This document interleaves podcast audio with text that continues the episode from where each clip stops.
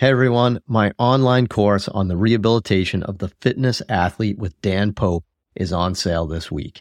If you want to work with higher level fitness athletes and help people get back into the gym after an injury, this is the course for you.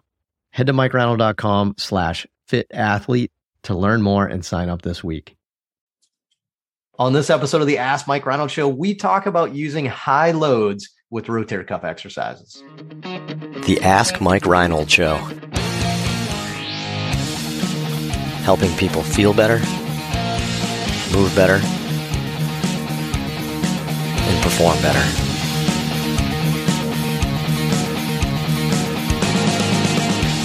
Before we get to the podcast, I wanted to make sure you knew about my free online course on the introduction to performance therapy and training. If you want to learn how to get started optimizing and enhancing performance, this is the course for you.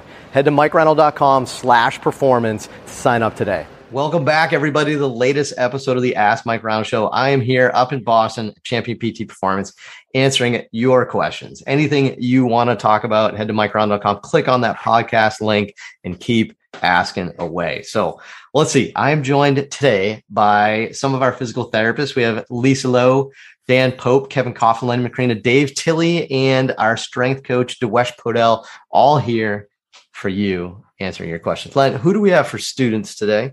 Amazing students, just amazing, just grandiose students. We have Morgan Kennedy from Findlay University, the University of Finland. Uh, we have Kim Lay, uh, a PT student, a doctorate of PT student from Marist University. We have Eric Deutsch from New York Institute of Technology. So apparently, PT is now an Institute of Technology. I like it.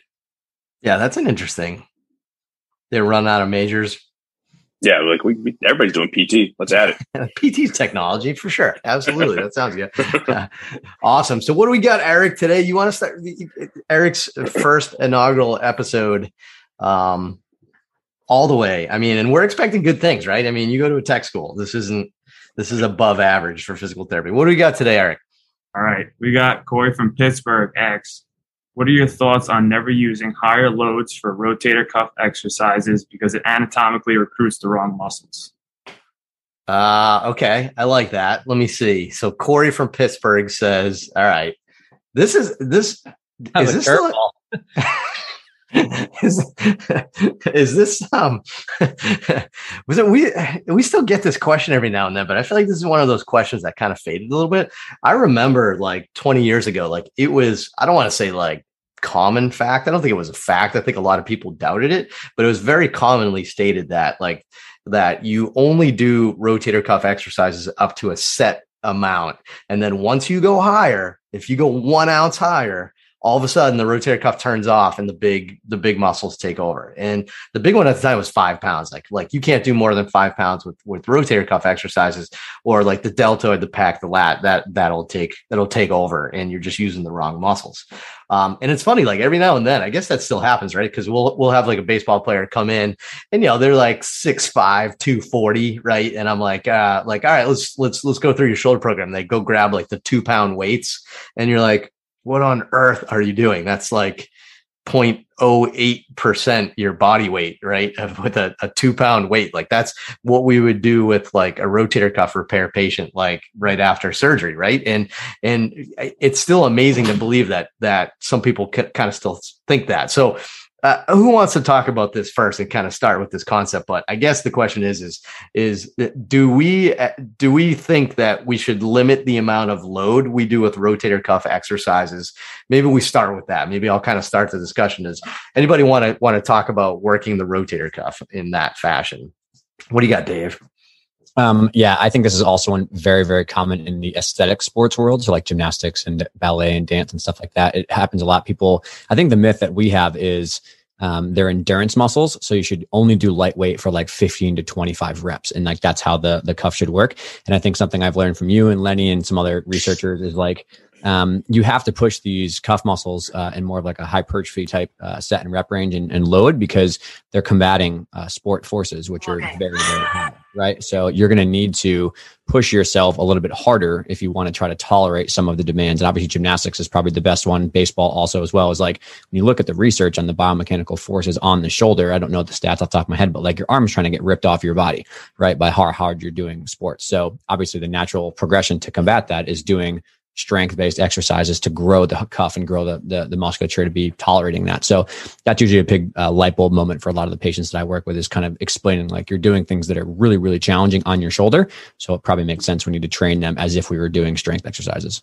I like that. That makes sense. And, and I like that how you, even though it's maybe a postural or, or maybe an exercise or a, um, a muscle group that maybe, you know, prefers endurance, right? But remember, like no muscle is just one thing, right? They all have type one, type two fibers. I think, again, the stronger you can make a muscle, the more, uh, you know, fatigue resistant they're probably going to be too, to an extent, um, you know, with loads and forces. So, um, yeah, that's a, that's a great, uh, perspective, Dave. It's not just that once you go from five to six pounds, the rotator cuff turns off and it goes deltoid. It's also that, you know, maybe, maybe we want to focus on strength and an endurance based muscle too. So I like that. Uh, what do you got, Dan? Oh, Nate, I'm kind of bringing it back to, to, my world, right? I work with a bunch of meatheads in the gym, and there's two studies that kind of pop into mind. I mean, they've looked at how the rotator cuff works during like a bench press type exercise. And in the study, it was like a machine chest press and then a, machi- a machine row, and just looking at what happens to the rotator cuff during those movements.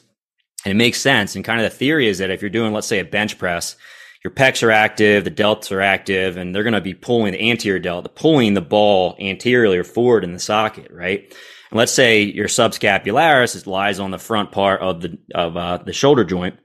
That fires aggressively too, that's also pulling the the ball forward in the socket, right? And that's not good because we want to try to pull the ball into the socket. So the research shows your infraspinatus is working like crazy and it's probably helping to pull the ball posteriorly. So if I'm doing something like a bench press, yeah, if I'm using my pecs more, it has to be countered somehow, right? So in theory, it makes sense. If I'm going to be pressing more weight, I have to use my infraspinatus even more to center the ball into the socket Whereas like, let's say the subscapularis is relatively calm and not doing much because it would be interfering with the motion. And if I do a row, it's kind of the opposite. The subscap is working aggressively to make sure the ball's not being pulled posteriorly in the socket, right? When the, the prime movers are, are definitely doing a lot of work, but you know, the cuff has to work equally as hard. So.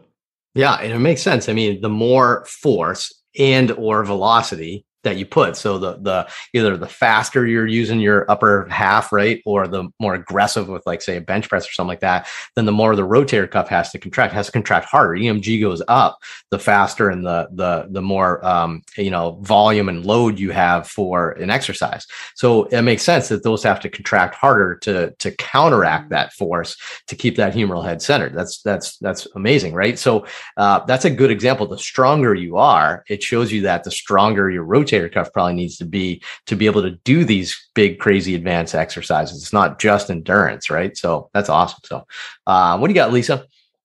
Um, what's been interesting um, as I the more rowers that are kind of starting to trickle into the clinic, um, I've been teaching a lot of them that their rotator cuff is an important aspect of their rowing stroke for like the first time, regardless if they're like 15 or 60.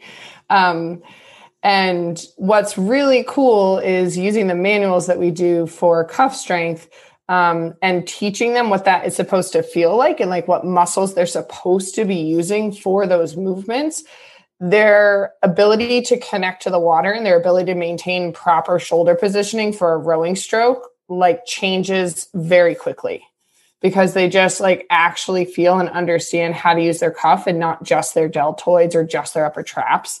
Um, and you know and then thinking you know in terms of like the amount of load that you allow someone allow someone to use for cuff work right? Like when we're doing those manuals my goodness i'm not putting like a two pound dumbbells worth of like force into this person's arm right? Like and as long as they understand what muscles they're supposed to be trying to feel like there's so much more force they are able to create with those um than than like you know you would do like a three pound dumbbell wouldn't do anything for that at that point. You know, once you understand how to connect to those muscles, but it's also, I mean, it's hard to find them properly if you've had a movement pattern for so many years where you haven't felt your infraspinatus work before you know right. you it, so i think taking that time to make sure that whether it's home dumbbell exercises or hands-on work like uh, teaching rowers like that proper feeling of what they're supposed to get out of their cuff has gone like a really really long way in a very quick like it's a month is like a humongous difference typically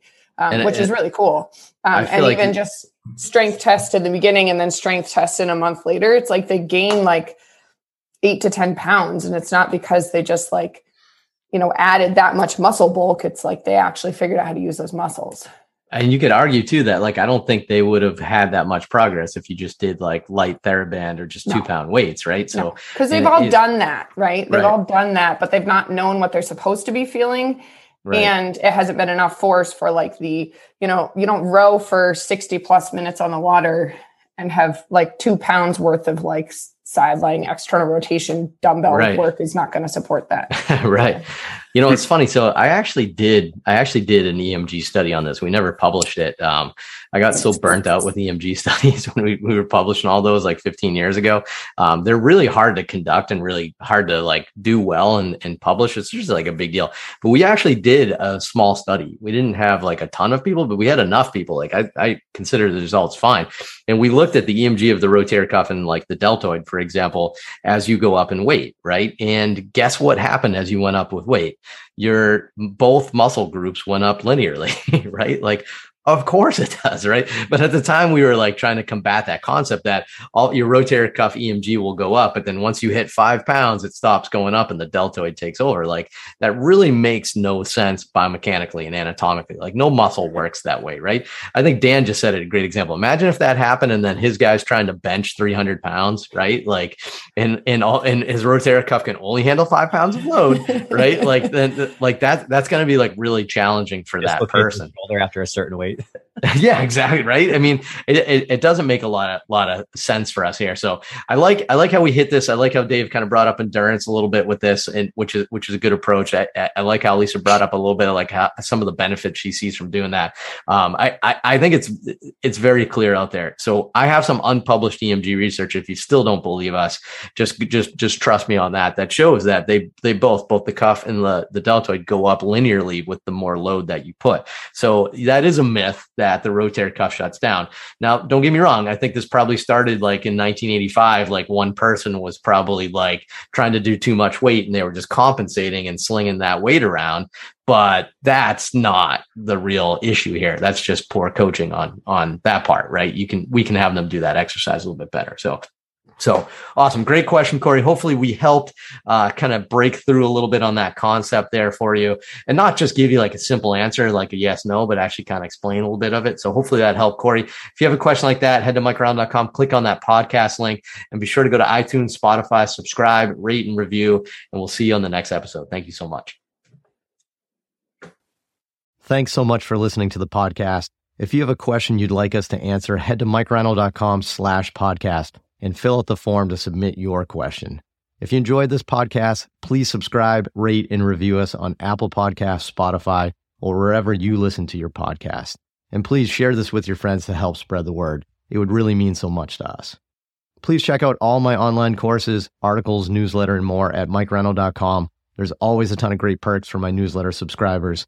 And be sure to check for my other podcast, the Sports Physical Therapy Podcast, where I go deep into topics and interview leaders within our field.